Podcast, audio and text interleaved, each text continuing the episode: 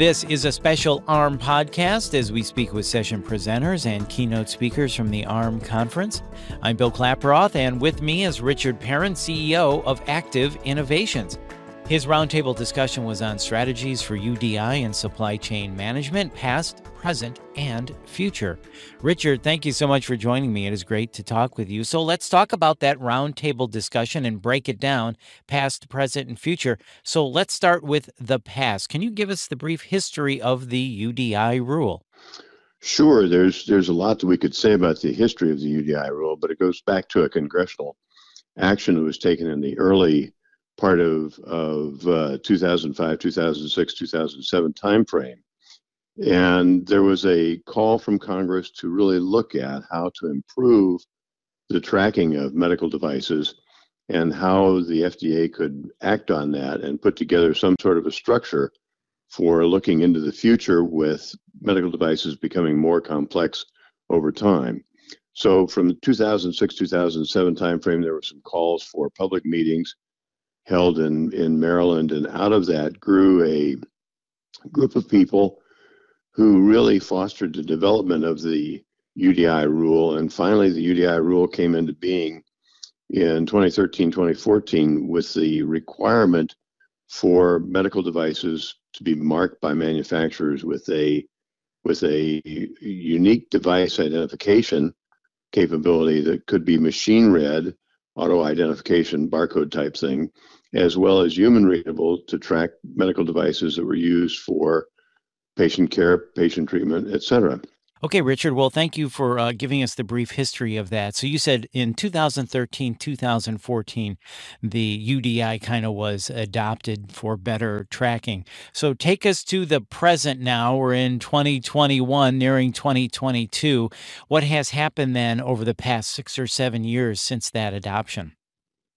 Well, the rule, when it was promulgated, and, and it was a set of regulations that were put out by the FDA were structured to provide first and foremost for different classifications of items with the ones that were considered to be the most important were those that were used in direct placement in the patient for treatment uh, of particular conditions. For example, uh, pacemakers or stents or shunts that would be used for cardiac procedures, anything that would be used in the body, that was considered to be the most important area to tackle first as a recall process so that when there was a problem with those items, whether it was from a particular manufacturer or from a provider who had identified the problem with the item, that it could be very rapidly uh, brought to the attention of clinical care providers and the items could be recalled for um, the manufacturer to either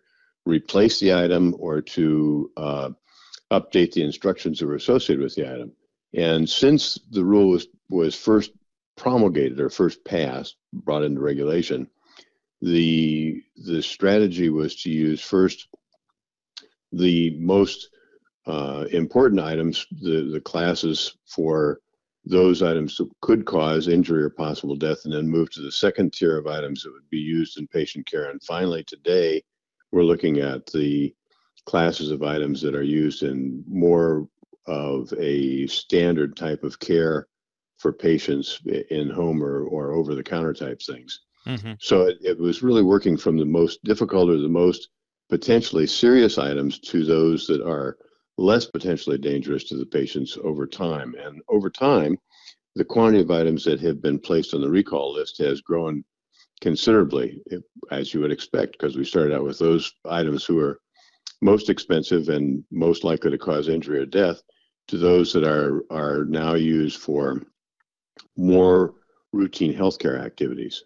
So that's a great look at where we're at today. So I'm going to ask you to look into the crystal ball now. Your crystal ball, Richard. Where are we going in the future with uh, UDIs? Where do we go from here? What do you think is going to happen? Wow, looking out to the future, it's always a great yeah, thing to think about right. the innovations that are coming down the path and how we can deal with those things. There's a couple of things that stand out in my mind. One is that the use of UDI that was fostered by Congress and the FDA in the early 2000s and, and into the last 10 years is now being picked up around the world. So there is this process of linking UDIs, the unique device identification standards, for items that are manufactured worldwide but are also used throughout the world in, in different countries.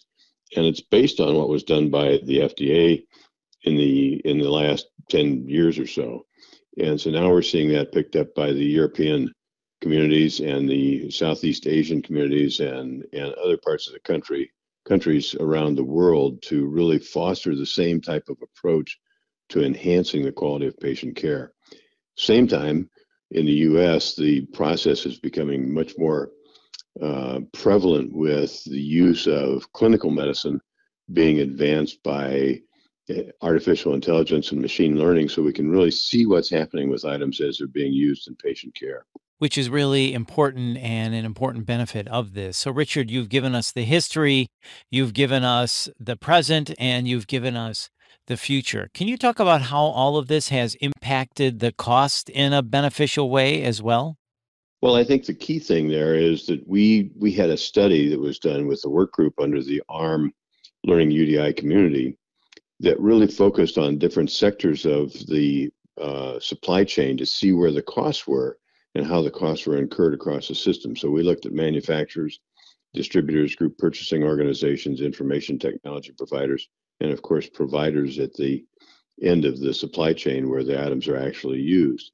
The rule as it was promulgated was really first focused on manufacturers providing the UDI labeling on the devices that they manufactured and distributed. And from there, that information flows through the supply chain ultimately to the provider and to the patient. The issues that we uncovered during our study during the past year and a half, two years, was really that the process of getting the automated systems, the information systems aligned so that we could capture the UDI information and then rapidly assimilate it on a recall process and find out where the items were was somewhat difficult. And the manufacturers were required to do it, but there was no concomitant uh, standard for the providers to do the same thing. So the providers have been lagging a bit in terms of the acceptance of the UDI standards, but they certainly are doing more with that today because it is clearly much more important in terms of the quality of patient care that is achieved today. Right.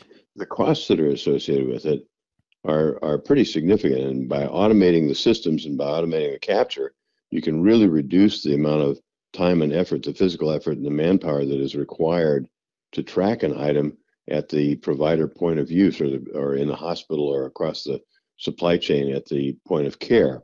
The other thing is, is that the automated systems, when you really incorporate the UDI into that process, you can really use that to more rapidly identify patients who might be affected by having used certain items or having had certain items used in their care so that they can be notified and, and corrective actions can be taken to uh, really treat that patient in the most effective and in the highest quality of care manner.